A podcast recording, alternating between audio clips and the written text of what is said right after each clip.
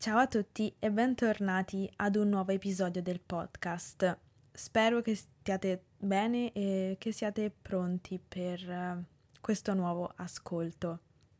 Oggi voglio raccontarvi la storia della tradizione dell'aperitivo italiano, perché a mio avviso è interessante ed è sempre bello andare a ritroso nel tempo e scoprire come nascono queste tradizioni, che sono delle tradizioni molto presenti nella nostra vita quotidiana. Oggi sono molto famosi il Campari e l'Aperol, il primo di Milano e il secondo di Padova, ma nessuna di queste due città è quella che ha dato origine alla tradizione dell'aperitivo. Neanche Venezia in realtà può freggiarsi di questo titolo. L'appellativo di città che ha dato origine all'aperitivo, a- alla tradizione dell'aperitivo, è Torino. Dobbiamo andare indietro nel tempo, giusto di un paio di secoli, direttamente al 1786, quando Antonio Benedetto Carpano, nella sua bottega di vini e liquori, che si trovava proprio al centro di Torino, mise a punto una miscela di vino moscato, erbe e spezie, che venne chiamato vermouth.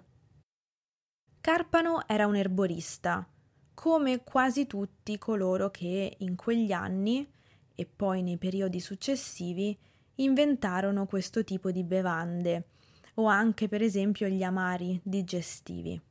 O erano erboristi oppure farmacisti.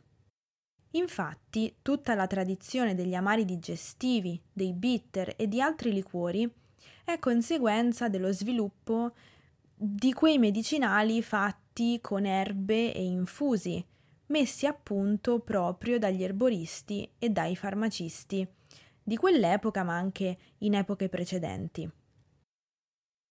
Come abbiamo detto, quindi, nel 1786 Antonio Benedetto Carpano creò il vermouth, una miscela di vino moscato, erbe e spezie.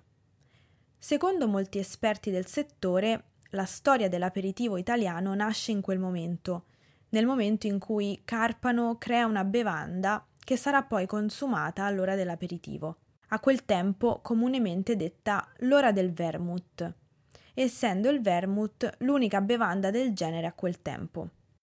Sappiamo che si usava l'espressione ora del vermouth grazie a delle testimonianze scritte, in particolare il romanzo intitolato Torino 1880, in cui lo scrittore Edmondo De Amicis ci racconta Torino all'ora del vermouth e le botteghe dei liquoristi s'affollano la bottega di Carpano diventa un luogo d'incontro per tutta la città.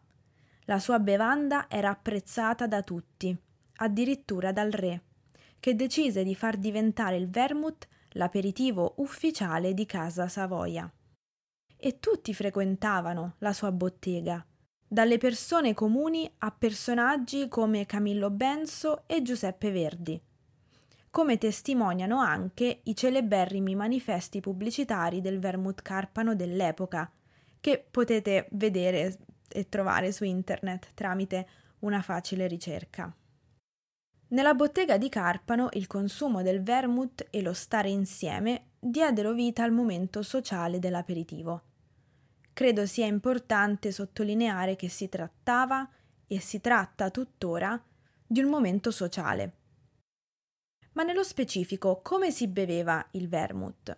Si poteva ovviamente bere liscio, essendo un vino, ma si poteva anche creare un aperitivo a base di vermouth. Quello che si è cominciato a bere in quegli anni si chiama vermuttino. La base è vermouth bianco o rosso, con una spruzzata di soda e a piacimento una fetta di limone. Se andate a Torino è ancora possibile andare a quella che un tempo era la bottega di Carpano.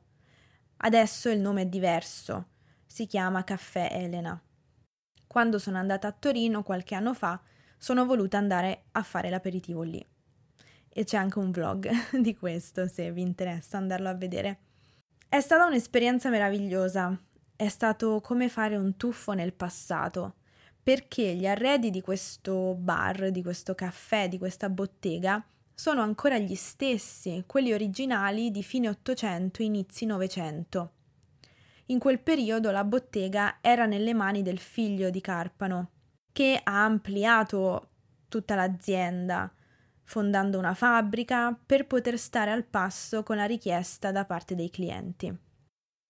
Ovviamente il successo del vermouth arrivò anche in altre parti d'Italia e negli anni successivi altre persone si sono date da fare per ampliare la lista degli aperitivi.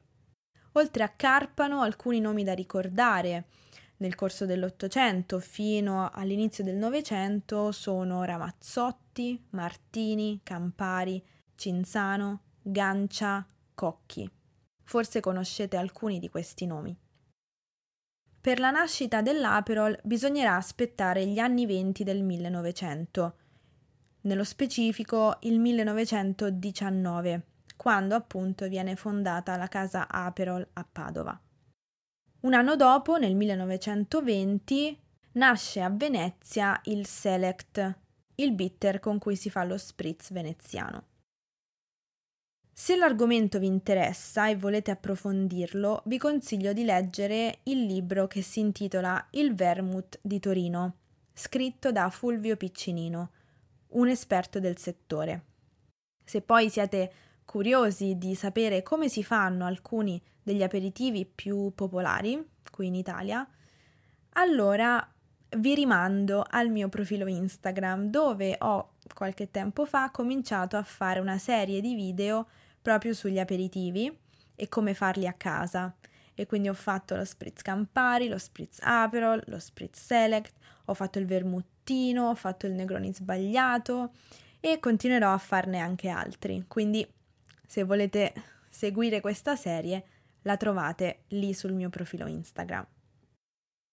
Io spero di avervi raccontato qualcosa di interessante oggi, spero di avervi tenuto compagnia per un po' e vi ringrazio molto per aver ascoltato anche questo episodio del mio podcast. Vi auguro un buon proseguimento e ci sentiamo nel prossimo episodio. A presto! Ciao!